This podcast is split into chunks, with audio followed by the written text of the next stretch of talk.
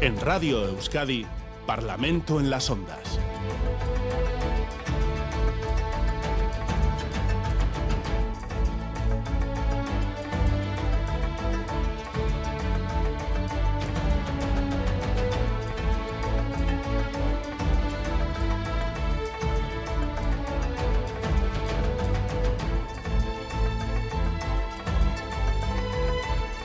Las 9 y 5 minutos eh, de la mañana, tiempo para el debate parlamentario de los sábados en Radio Euskadi, Parlamento en las Ondas, hoy con Alberto Alonso del Partido Socialista y Carmelo Barrio de Partido Popular en los estudios de Vitoria-Gasteiz, Egunon. Egunon. John Hernández del Carrequín Podemos IU en Miramón, Egunon, John. Caixo, Egunon. Y aquí acompañada, muy bien acompañada estoy por Maitana y Peñaza de Partido Nacionalista Vasco y Ollana Echevarrieta de Euskal Herria Bildu. Egunon, Bioi. Egunon. Enseguida vamos con los temas eh, propuestos, pero permítanme una cuestión que también se ha colado estos últimos días en la, bueno, la actualidad política, la actualidad de estas últimas jornadas. Un posible adelanto electoral. La presidenta del Vizcay Burubachar del PNV sugería que podrían adelantarse al mes de marzo, algo sobre lo que desde Japón el Endacari Urkullu pues eh, echaba un velo. Ha dicho que la intención del gobierno, como ya lo ha venido repitiendo, es terminar la legislatura con el curso escolar, el curso político en junio. Es, pero se han dado pasos por parte de algunos partidos. Eneco Anduza ha dado un paso al frente en el Partido Socialista de Euskadi. El Partido Popular también quiere rearmar su discurso con un nuevo presidente, Javier de Andrés. Vamos a hacer una rápida ronda, si les parece, modo flash. Empezamos por eh, mis eh, compañeras aquí en Bilbao, Maitane Piñazar, Euskal El Chalea.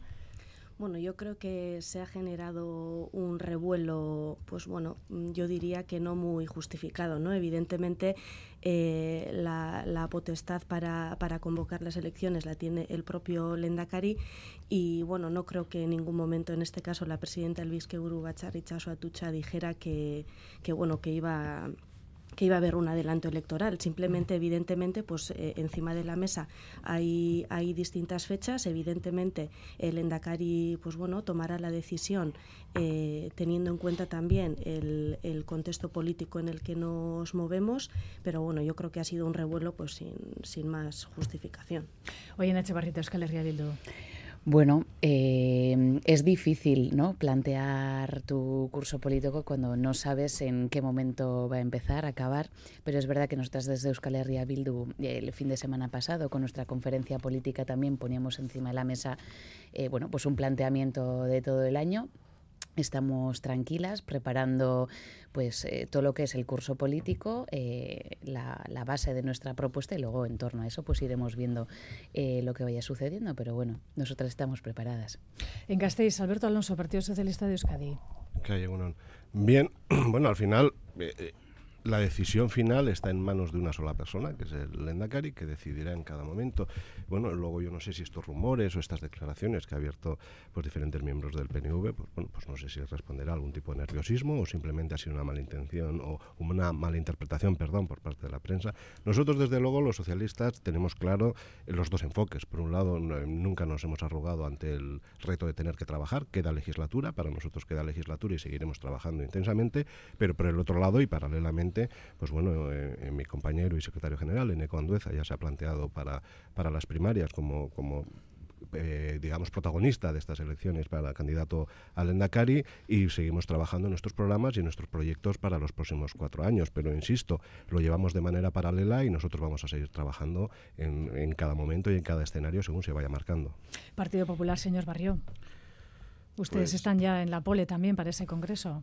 Eh, sí, bueno, estamos en la pole, claro, lógicamente tenemos congreso en, a principios de, noviembre. Y bien, yo creo que estamos en un proceso muy estable, muy tranquilo, preparándonos también para, para las elecciones eh, vascas o para las elecciones eh, españolas que pueden, que pueden celebrarse también en, eh, que eh, se pueden meter por medio ahí en, enero. Hay una cosa clara ¿no? en relación con, con, lo que adelanto. Más que adelanto electoral, lo que hay es una alteración electoral bastante importante en el, en el PNV ¿no? en estos momentos. Yo creo que hay, una situación de, de nerviosismo ¿no? en relación con, con, la situación política que se vive, en relación con alguna mm, situación también sociológica o demoscópica, de, de posición electoral. Y yo creo que hay bastante nerviosismo, porque no solamente ha sido la señora Tucha, el señor Ortúzar también algún día pues ya ha jugado también con estas con estas claves de las de las fechas o no fechas delante. Eh, como decía Alberto, pues está en manos del Endacari el, el proponer cuando será la, la fecha de las elecciones. Pero en cualquier caso,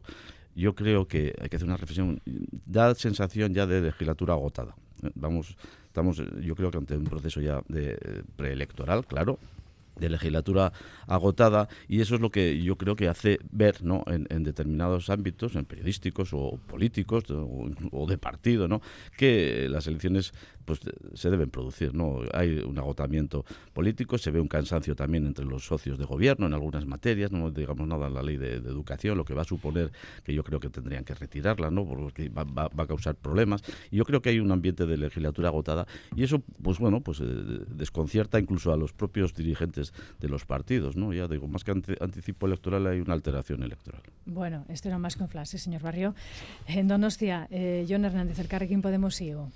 Bueno, para nosotros la, convocatoria electoral, ya sea en marzo o sea en junio, que es algo que no, nos preocupa demasiado, eh, lo que nos importa de, de, esa convocatoria electoral es que sean una oportunidad para un cambio de gobierno en este país, para un cambio de gobierno que pueda, pueda, pueda promover un cambio de políticas en este país, ¿no? un giro a la izquierda, un cambio a la izquierda en este país que creo que lleva demasiados años gobernando bajo las eh, premisas políticas ideológicas de, del Partido Nacionalista Vasco, aunque haya gobernado en coalición con, otros partidos.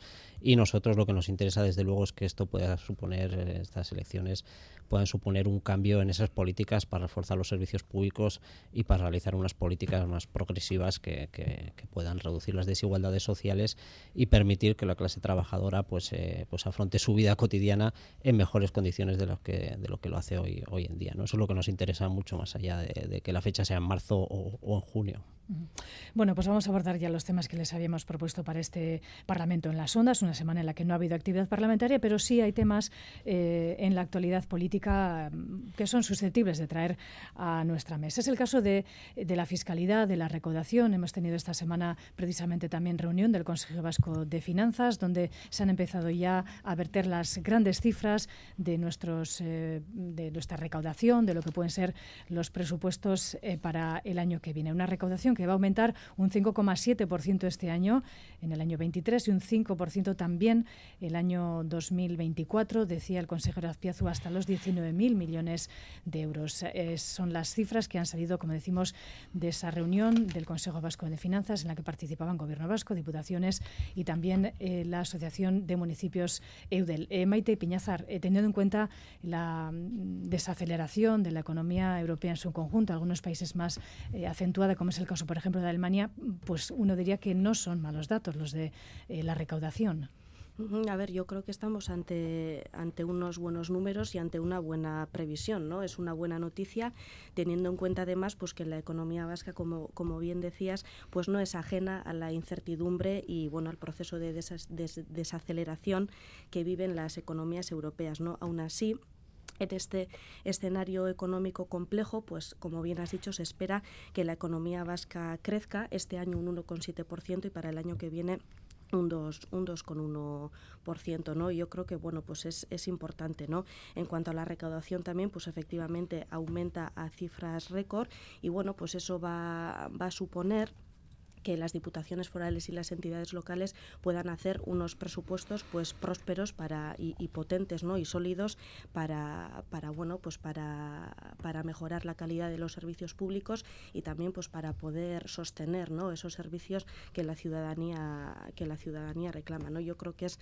eh, una noticia muy importante y, yo creo que también es eh, seña de, de, una gestión responsable y, y bueno pues de una buena gestión al fin y al cabo. Mm. Oye, en Echevarrito, Euskal Herria Bildu, ¿cómo eh, valoran ese comportamiento de la recaudación fiscal, esos datos? Bueno, eh, eh, para empezar, querría comentar que mientras estamos hablando y tenemos las imágenes frente a nosotras, Gaza. Despierta, eh, si ha podido dormir de otra noche de bombardeos, hospitales amenazados y querría volver a aprovechar para solicitar corredores humanitarios y el cese de estos ataques indiscriminados contra la población civil palestina.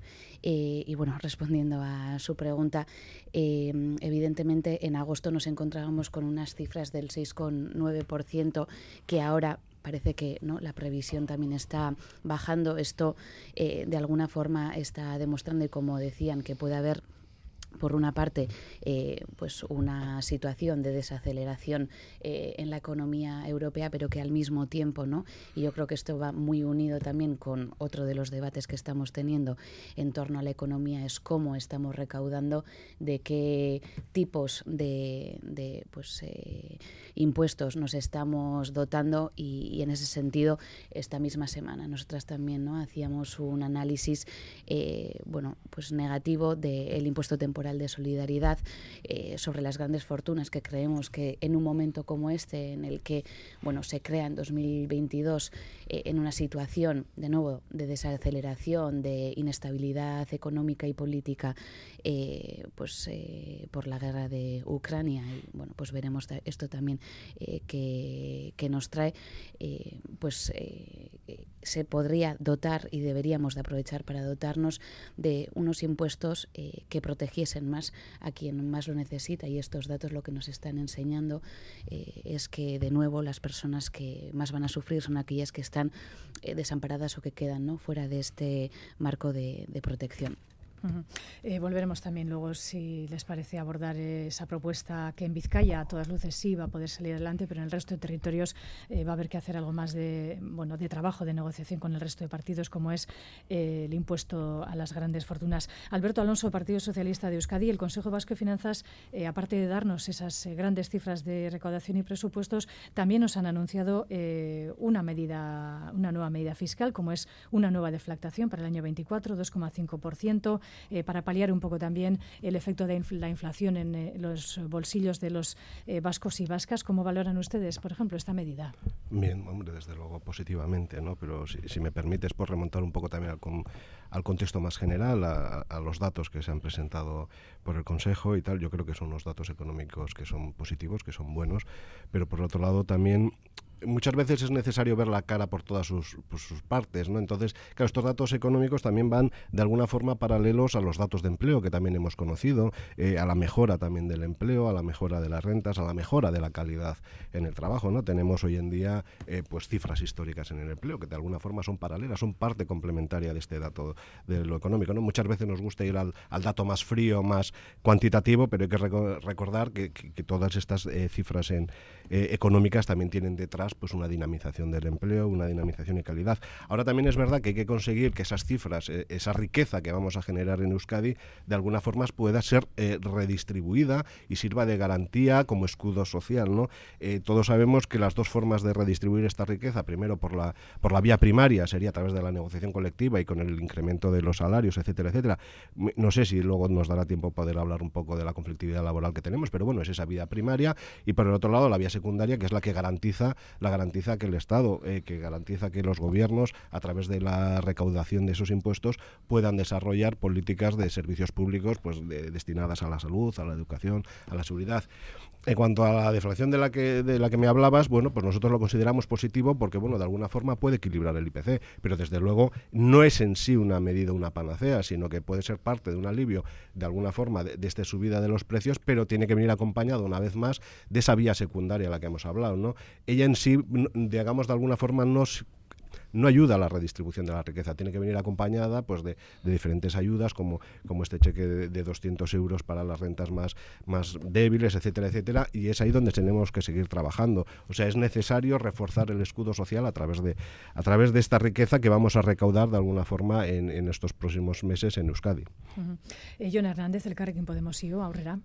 Sí, bueno, nos dice el gobierno nos dice que se recauda mucho, es cierto, se llevan varios años eh, con, con, buenas cifras de recaudación. Lo que nunca nos dicen es cómo se recauda, ¿no? ¿Quiénes somos los que pagamos impuestos fundamentalmente en este país, no? Decía ahora Alberto, eh, que los datos de recaudación están vinculados a, las cifras de, empleo y de calidad del empleo, eh, pero se le olvida también un, pequeño, un pequeño dato, ¿no? que, esto se da, esta vinculación se da fundamentalmente porque en este país quienes pagamos, quienes sostenemos esos impuestos y esas, esas cifras de recaudación somos fundamentalmente las y los trabajadores, ¿no? Y luego también eh, los autónomos y los pequeños propietarios, pero fundamentalmente los trabajadores. Hay una arquitectura fiscal fiscal en este país que está hecha para que quienes más tienen paguen menos proporcionalmente que quienes eh, menos tienen y fundamentalmente la clase la clase trabajadora no y por lo tanto nosotros llevamos muchos años criticando el modelo fiscal que tenemos en este país se nos lleva diciendo por parte del gobierno que no toca hacer reformas fiscales. Hemos insistido mucho en que cuando quisieron la hicieron de la mano del Partido Popular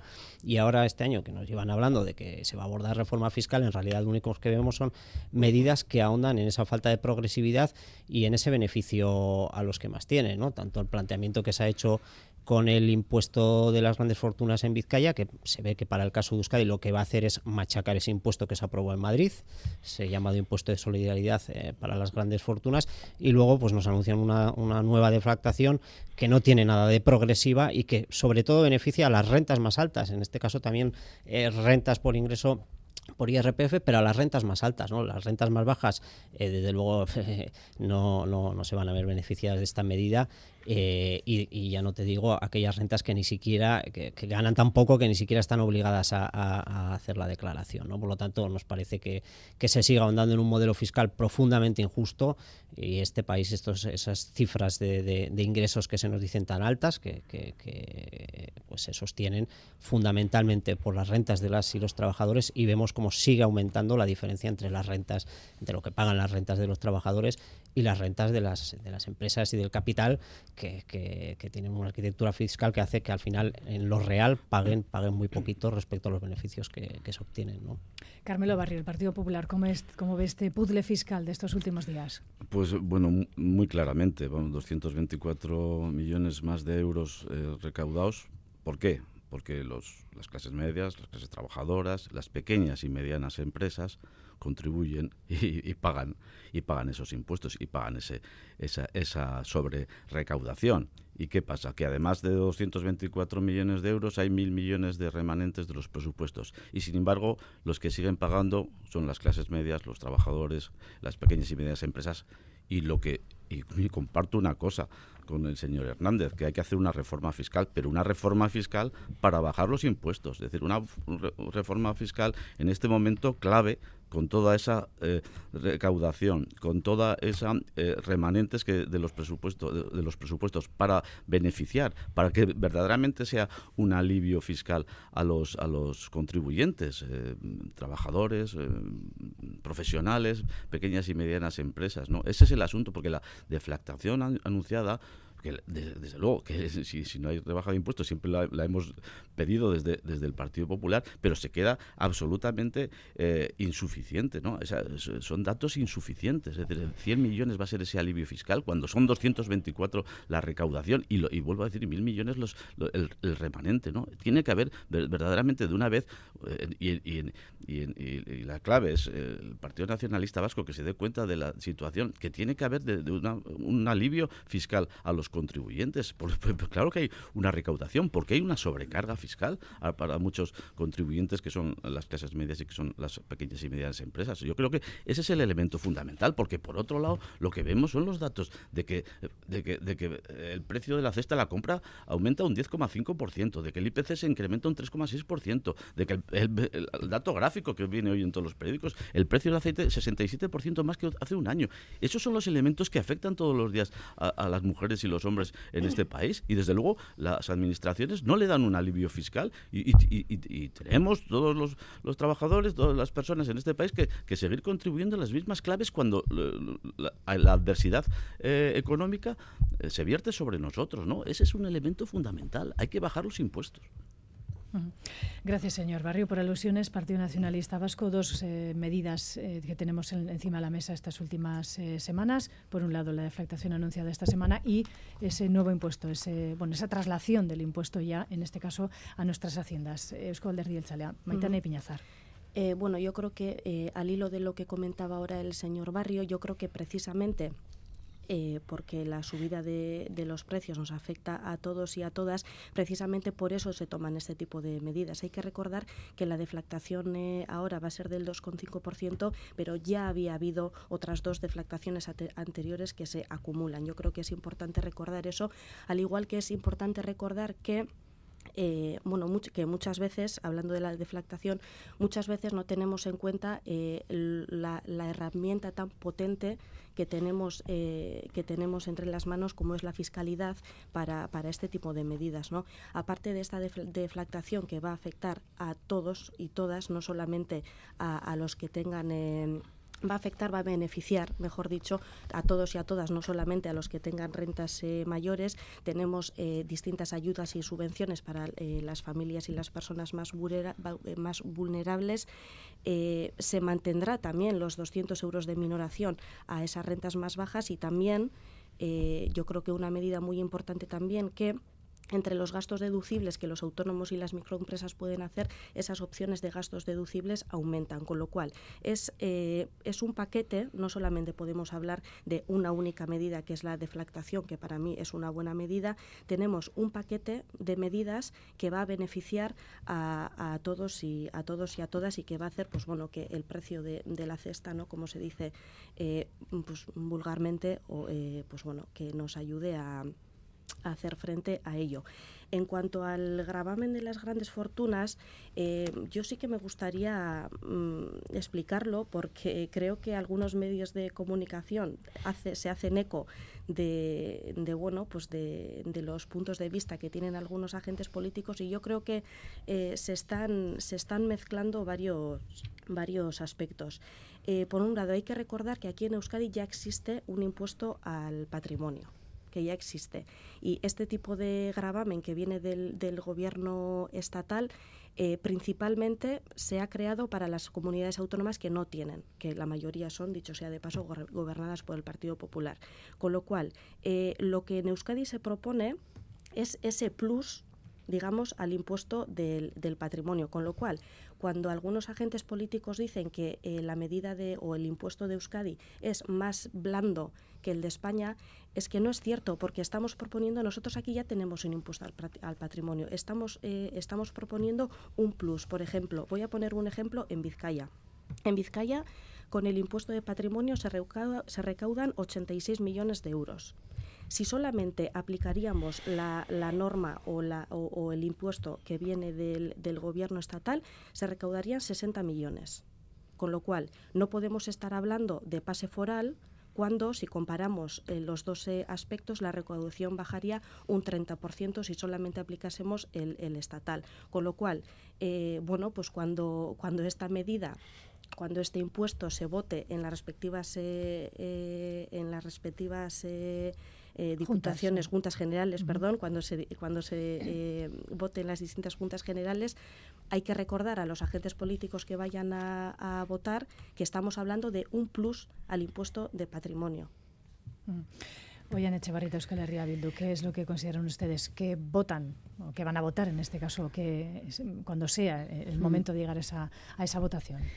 Justo esta misma semana, ¿no? Nuestros y nuestras compañeras en las juntas generales, tanto de Vizcaya, Guipúzcoa y Araba, eh, hacían ¿no? la lectura eh, de pues la lectura negativa de cómo se está eh, llevando a cabo esta medida que bueno Maitane no iba comentando cómo viene aquí evidentemente es un impuesto temporal como se dice su propio nombre indica de solidaridad sobre las grandes fortunas que se podría haber estado aplicando ya desde 2022 Nafarroa ya lo hizo pero en la comunidad autónoma vasca no se ha hecho. Y todavía cuando no sabíamos nada de ello, nuestros junteros hicieron preguntas sobre en qué punto de trámite se encontraba el proyecto del marco legislativo, nos encontramos con una calca de los tipos del actual impuesto de patrimonio, porque evidentemente existe, pero con este impuesto temporal se podía conseguir ese plus eh, que se necesitaba en un momento de pues más protección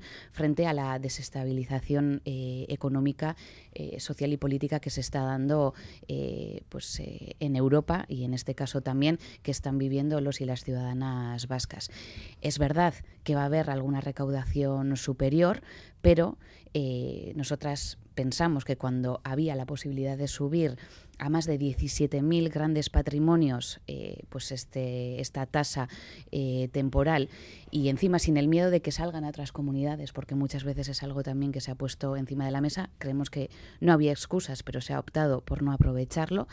Eh, y ya veremos, pues hemos hecho unas cuantas preguntas, pero según nuestros cálculos, un nuevo tramo a partir de 16 millones y que se aplica en una tasa del 3,5%, va a hacer que de las 17.000 eh, pues, grandes fortunas que podían eh, responder a esta...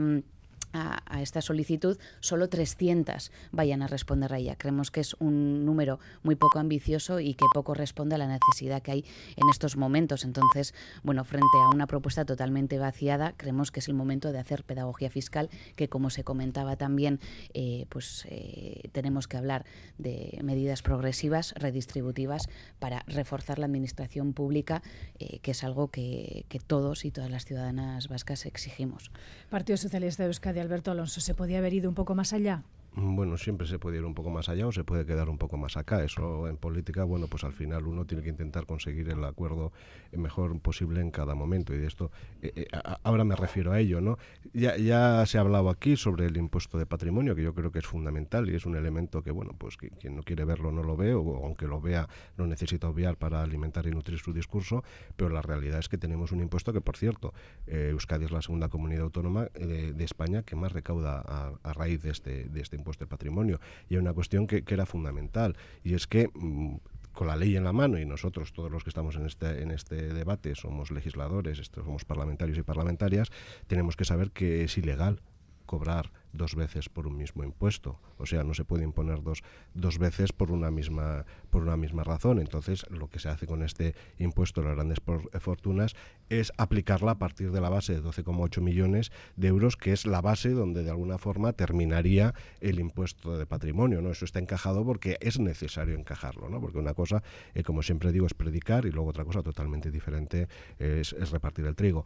Y luego a partir de ahí también es verdad, hay un mensaje que sí me gustaría dejar sobre la mesa y a, raíz de esta pregunta que me has hecho directamente, ¿no? De, si se puede ir más allá, más acá, ahora se abre un periodo de, negociación. Ahora me imagino que es el momento de sentarnos, de reflexionar, de hablar, porque una cosa está clara, yo no sé si se puede ir más allá o más acá. Está clara que si se vota en contra, lo que nos quedamos es sin ningún tipo de impuesto a las grandes fortunas. Entonces, bueno, ahora en este periodo de, reflexión o de negociación, pues tendremos que, seguir trabajando con los demás grupos. Ahora también sí que me gustaría hacer una pequeña reflexión histórica, aunque sea por de formación profesional, y me gustaría eh, recordar que ya existió un impuesto a grandes fortunas en Guipúzcoa, un, impuesto que puso en marcha EH Bildu en el tiempo que estuvo en la Diputación Foral y que encima contó con el apoyo del Partido Socialista y que tenía una tarifa de cuatro tramos con un tipo que iba desde el 0,25 hasta el 1% como máximo. Sin embargo, ahora al parecer, eh, cuando llegamos al 3,5 se, se, acusa que es descafeinado, pero aquel impuesto que puso en su momento EH Bildu no llegaba más allá del 1%.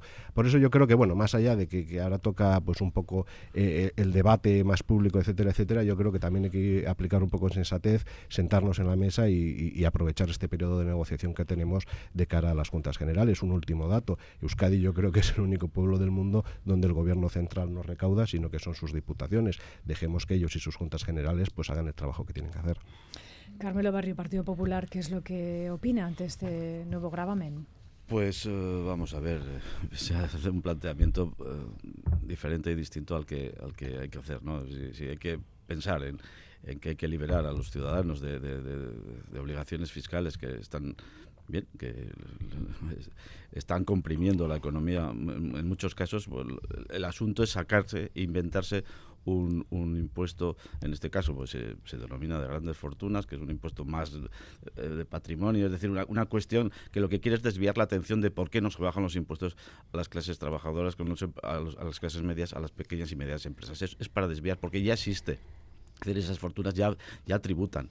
Está sobre la mesa el, el, el, planteamiento de, de, de, la posibilidad de que muchos eh, que puedan generar pues con sus patrimonios, con sus economías, pues empleos o, inversiones, pues incluso se marchen. ¿no? Yo creo que hay que hacer un planteamiento de mucha seriedad con esta cuestión, no, no hacer planteamientos confiscatorios, ¿no? hay que hacer planteamientos económicos de, regeneración económica, de que, de que las personas, las pequeñas, medianas empresas o las, o las grandes tengan capacidad suficiente para seguir generando empleo, para seguir invirtiendo, seguir eh, moviendo el dinero pues, eh, de una manera eh, personal o, empresarial, pero no, desde luego, cada día acercando más a quienes pueden tener esa, esa oportunidad. Hay un montón, de, además, de recursos planteados por anticonstitucional de este impuesto, y eso, eso, eso se va a ver. Y además los expertos fiscalistas, porque no hay más que ver una, una impresionantes artículos y, trabajos en este momento a partir de lo que fue el anuncio de este nuevo impuesto, que han, dicho y han augurado montones de reclamaciones ante los tribunales por anticonstitucional, por confiscatorio, por doble imposición, etcétera, etcétera, relación con este, con este nuevo impuesto. ¿no? Yo creo que está dando una eh, eh, inseguridad jurídica y una falta de garantías en relación con las necesidades hoy que tenemos en este país. Yo creo que eh, es un planteamiento erróneo, al revés de, de cómo debiera manifestarse la economía y sobre todo las decisiones de aquellos que tienen en su mano. Yo creo que además afecta y ataca directamente a nuestra foralidad en, este, en, esta cuestión. Entra dentro de un núcleo donde, se quiere meter. Eh, las decisiones del, gobierno de España a, algo que, nosotros tendremos que valorar, desde luego, en las juntas generales. Está bien claro que hay que oponerse en las juntas generales a esta intromisión a la foralidad. Yo creo que es un, elemento que no me cabe ninguna duda de que, eh, sobre todo, partidos, nosotros como partido foralista, pero el, Partido Nacionalista Vasco tendrá que hacer un, un análisis muy serio de lo que eh, supone este ataque a nuestra foralidad a nuestro concierto económico, a nuestras reglas que han funcionado bien y que tienen que seguir haciéndolo. Eh, de sus palabras deduzco, señor Barrio, que su voto en Junta sería un no. John Hernández, el Carrequín Podemos sí, ha dicho que bueno, hay que negociar, hay que ver cómo, cómo se abordan las negociaciones en el resto de territorios, eh, salvo en Vizcaya. Euskal Herria Bildu, Ollán Echevarrieta.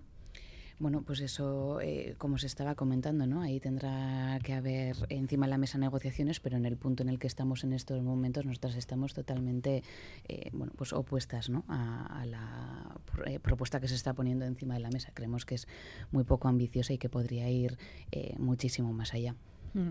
¿Alguien más quiere añadir algo? Sí, si me, si me permites, que no intervengo en este turno, sí quisiera comentar una, una, una cosita ¿no? al, al hilo de, de, estas, de estas dos medidas, ¿no? porque bueno, se nos, dice, eh, Euskadi ya tenía un impuesto de patrimonio, sí, Euskadi tenía un impuesto de patrimonio absolutamente descafeinado y configurado precisamente para, para evitar que aquellos que, que, más tienen más paguen. ¿no? Y ahora este impuesto estatal, que, que era una, una buena oportunidad eh, para, para que sirviese para aquello, para lo que ha sido eh, acordado y generado en Madrid, que es que aquellos que más tienen, y que tienen mucho, porque no estamos hablando de, impuestos para, rentas medias, eh, puedan aportar, eh, aportar más, ¿no? Por eso se le llama impuesto de solidaridad. Y lo que hemos visto es que en este caso el PNV, pero bueno, de la mano del Partido Socialista, pues parece que lo que están planteando es no aprovechar esto, ¿no? Decía Alberto, siempre se puede ir más allá y se puede ir más acá. Correcto. El más acá ya se lo hemos escuchado a Carmelo Barrio, que cuando habla de bajar impuestos, en realidad lo que hace es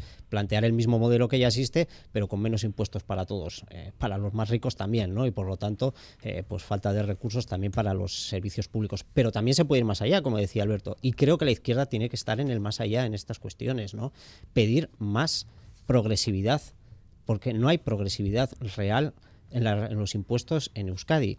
Y la, de, y la deflactación que se plantea, que decía la compañera Ipiñazar, eh, decía, no, es que es para todos, es igual para todos, es un 2,5 para todos. Ya, pero es que tú, cuando tú planteas esto, igual para todos, y unos ganan mucho y otros ganan muy poco, no es igual para todos. Eso ya no es progresivo. Por poner un ejemplo, alguien que tenga de ingresos más de 300.000 euros al año, eh, que es una cantidad con la que yo creo que se vive holgadamente, se va a beneficiar en casi 3.000 euros al año con esta medida. Pero alguien que tenga unos ingresos de 15.000 euros, es decir, la gente que vive, vamos, eh, llegando a fin de mes, no llegando a fin de mes, eh, se va a beneficiar en 100 euros.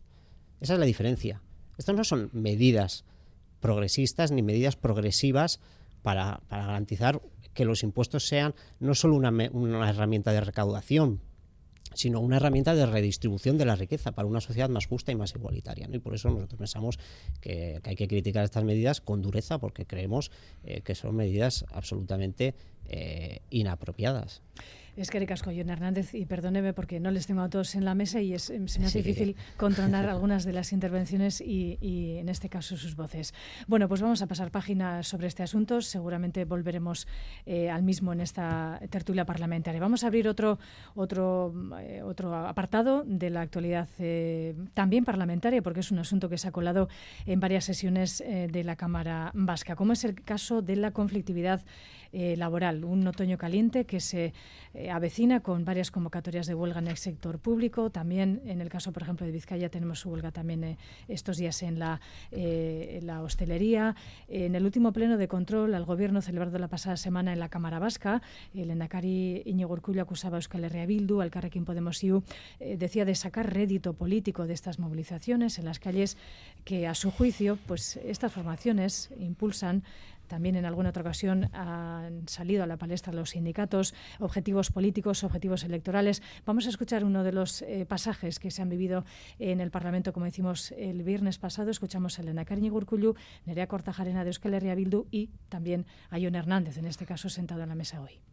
Usted es portavoz de la cara A y ofrece un discurso blanqueado y abierto.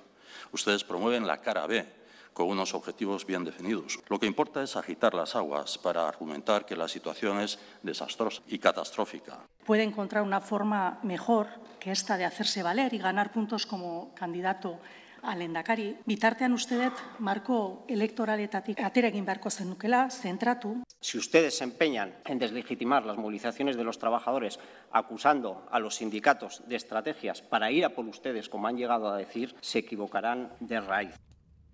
Bueno, esto ocurría en el Parlamento Vasco en Gasteiz. Volvemos ahora a nuestro Parlamento de la radio. Maitane y Viñazar, eh, Partido Nacionalista Vasco. Estas convocatorias, estas movilizaciones en la calle, ¿responden a un interés electoralista, sindical, político?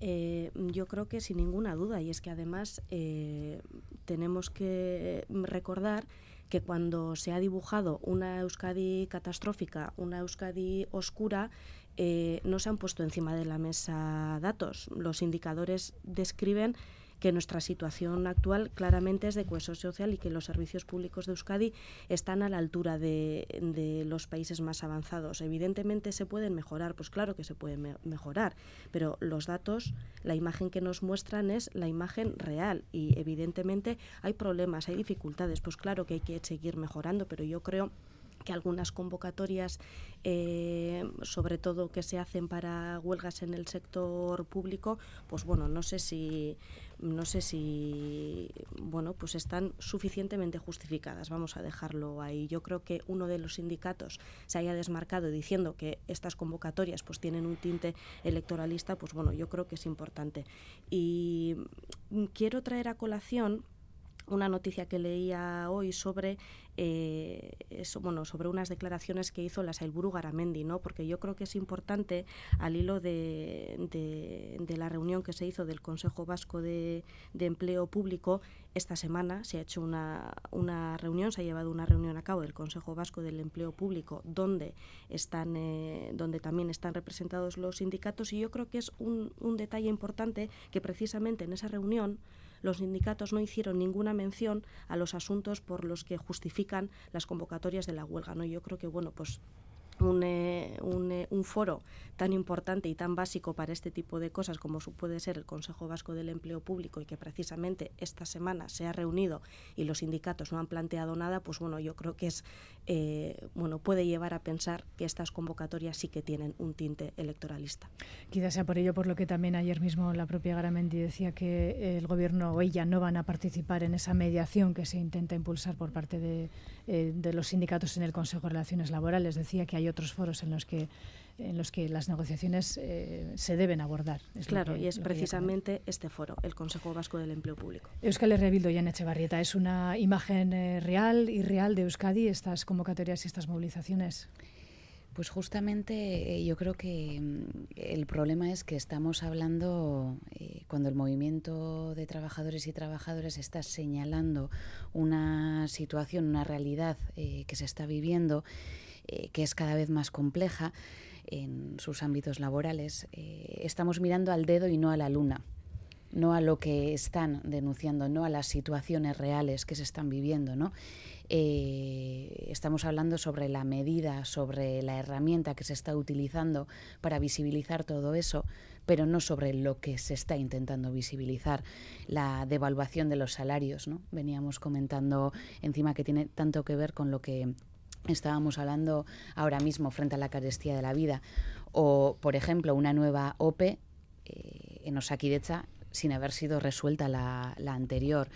Eh, contratos temporales que se están concatenando, eh, cinco años, por ejemplo, de lucha sindical eh, de las trabajadoras de la limpieza, aquellas que eran tan esenciales en la pandemia, pero que ahora parece que todos y todas hemos olvidado, los trabajadores y trabajadoras de emergencias. Quiero decir, ahí hay gente que está poniendo encima de la mesa eh, unas situaciones que encima ya no solo atañen a los propios trabajadores y trabajadoras, sino que responde a un servicio público que toda la ciudadanía necesitamos y cada vez más fuerte. Y como comentábamos antes, que veníamos hablando de fiscalidad, de cómo conseguimos reforzar lo público, eh, bueno, tiene tanto que ver ¿no? con lo que estábamos diciendo antes, estos servicios esenciales eh, deberíamos de estar reforzándolos y no atacando a los y las trabajadoras que están intentando poner eh, todo de su parte para que estos servicios sean eh, de la calidad que la ciudadanía se lo merece. ¿no? Eh, entonces, en este sentido, creo que es, y flaco favor hace, a pues, un espacio de entendimiento, de, de, relación entre el gobierno y los y las trabajadoras cuando la propia Gramendi dice que no se van a sentar en el Consejo de Relaciones Laborales cuando la mayoría de los sindicatos está pidiéndole que se siente ahí. Entonces, bueno, si estás denunciando una situación y quieres eh, poner de tu parte para mm, arreglarlo o poner encima de la mesa eh, soluciones posibles, el que te levantes de la mesa antes de haberte sentado incluso, pues eh, es un claro ejemplo de que igual el que tiene el problema es el, gobierno y no los y las sindicatas. Bueno, volveremos quizá a este asunto de la mediación del CRL. Alberto Alonso, Partido Socialista de Euskadi. Bien, bueno, en esta cuestión, eh, como afiliado militante del Partido Socialista, pero sobre todo como afiliado y militante desde los 17 años de, a la Unión General de Trabajadores, a la UGT, para mí, y yo lo tengo muy claro, que el derecho a la huelga, el derecho a la protesta, el derecho a la reivindicación, para mí es sagrado es absolutamente sagrado y es la mayor herramienta que tiene la clase trabajadora para poder eh, luchar por sus derechos, por la mejora de sus condiciones laborales y desde luego no encontrará nadie al Partido Socialista y menos a este parlamentario que les hable en, en relatos que cuestionen, que relativicen o que pongan en duda las reivindicaciones de miles y miles de trabajadores y trabajadoras. Otra cuestión diferente puede ser que algunos líderes sindicales en algún momento dado, y porque el Pisuerga pasa por Valladolid, aprovechen la cuestión. Pero la imagen o, el intentar dar una imagen de miles y miles de trabajadores eh, y trabajadoras pastoreados por, por X eh, sindicatos nacionalistas o no nacionalistas, yo creo que desde luego es, es una cuestión que puede puede ser peligrosa de cara al clima social y yo creo que es algo que debería de replantearse quien, quien así está constantemente relativizando estas cuestiones. ¿no?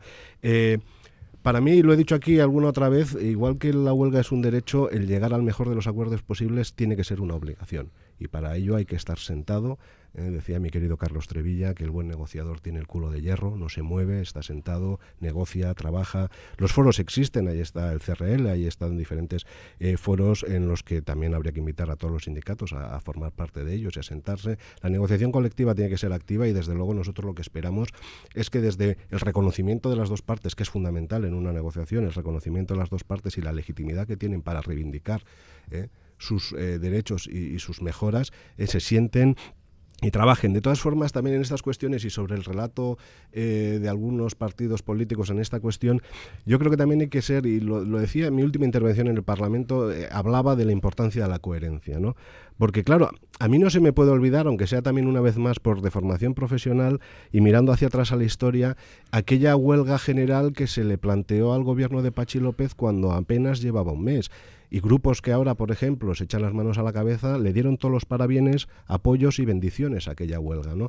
Entonces, bueno, yo creo que hay que ser coherente y ahí nosotros, desde luego, el Partido Socialista lo tiene claro. Nosotros vamos a estar siempre respetando el derecho a la huelga y siempre asumiendo que cuando un trabajador o una trabajadora reivindica mejoras en la calidad de su vida, mejoras en su calidad laboral, posiblemente sea porque así lo necesita y así lo desea. Y desde luego nosotros lo que no vamos a hacer es bajo ningún concepto relativizar estas cuestiones. El Carquen Podemos IU, eh, John Hernández. Sí, bueno, yo me alegra escuchar a Alberto eh, eh, esta opinión, ¿no? Igual yo aprovecharía para pedirle al Partido Socialista que se replantee su alianza con el Partido Nacionalista Vasco, porque es que estamos viendo eh, un posicionamiento por parte del gobierno vasco ante las convocatorias de, huelga de los trabajadores públicos, no solo ante la convocatoria de huelga general que, han planteado para, dos próximas fechas, sino ante multitud de huelgas y movilizaciones que están haciendo en muchos sectores eh, públicos, ambulancias, sanidad en general, educación, es que los bomberos, es que es, es que han venido haciendo movilizaciones en prácticamente todos los sectores, ¿no? Y la reacción del gobierno no puede ser más reaccionaria de lo que ya está siendo que está diciendo, y es que hoy creo que se ha vuelto a decir, prácticamente nos está diciendo que todos estos trabajadores públicos que son enfermeras, médicos, bomberos, profesores, está diciendo que son tontos útiles a los que los partidos de izquierda están engañando para estrategias electorales o que las cúpulas sindicales están engañando para estrategias sindicales. Me parece extremadamente grave el gobierno puede estar más o menos de acuerdo con las reivindicaciones que se plantean. Puede plantear que hay determinados plazos para determinadas cosas. Puede plantear que tiene dificultades para determinadas reivindicaciones, lo que quiera. Pero lo que está haciendo es acusar a los trabajadores de ser tontos útiles de estrategias políticas. Y yo, es que el ejemplo, por ejemplo, de las ambulancias que están en huelga, que han estado muchísimas veces en huelga, que están planteando cuestiones tan elementales como que eh, han tenido que hacer servicios, ambulancias medicalizadas sin médico. No se puede decir que, cuando profesionales protestan y van a la huelga por este tipo de cosas están siendo manipulados por los partidos políticos. Es absolutamente reaccionario.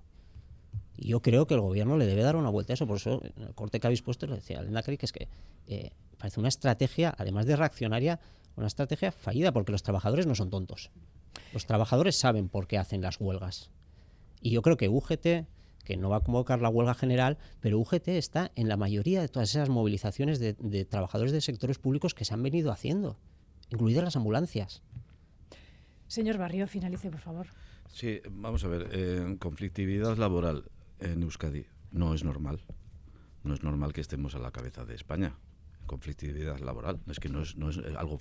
Yo creo que, que eh, eh, que es necesaria una reflexión colectiva ¿no? por parte pues, de las administraciones, pero también por parte de las, de las eh, entes sindicales en este país. ¿no? Y, es decir, somos eh, la comunidad que más conflictividad tiene y sin embargo somos igual la comunidad que mejores condiciones laborales tiene también de, España. Es decir, algo, es, algo no es directamente proporcional y algo, y algo falla en todas estas cuestiones. ¿no? Está bien claro que que el derecho a la huelga es un derecho sagrado, claro, está, está consagrado por la Constitución, ¿no? pero, pero, pero muchas veces es manipulado, muchas veces es desproporcionado en la respuesta, muchas veces es desequilibrado o es politizado, ¿no? Y ese, y ese planteamiento está ahí.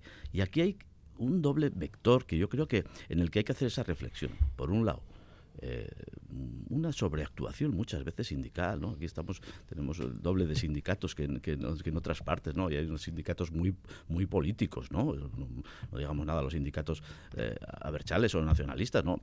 Politizan de una manera esencial también las relaciones laborales y, las, y, las, empresas eh, y en lo público y en lo privado de una manera dura, ¿no? Que hace que endurecer muchas de esas posturas, ¿no? Y llevarlas al extremo, ¿no? Y también hay una incapacidad del gobierno en muchas de esas negociaciones con el sector en el sector público, ¿no? Yo creo que son los elementos fundamentales esa incapacidad que muchas veces tienen los, los diferentes departamentos del gobierno vasco o de otras administraciones eh, públicas eh, vascas en relación con sus relaciones y en relación con los servicios públicos que muchas veces están ahí, ¿no? Eh, eh, son insuficientes, son, están, eh, hay, insuficiencias o, deficiencias en, determinados conciertos o contratos o, en, determinadas vinculaciones a determinados servicios públicos. Eso es una ineficacia y una eficiencia. Pero tenemos que ver la sobreactuación sindical en muchos casos. Una, una, actuación que muchas veces es de presión. O sea, no es de, de, mejora de las, de las condiciones de los trabajadores, que es de presión al empleador, que es de presión al empleador público y al empleador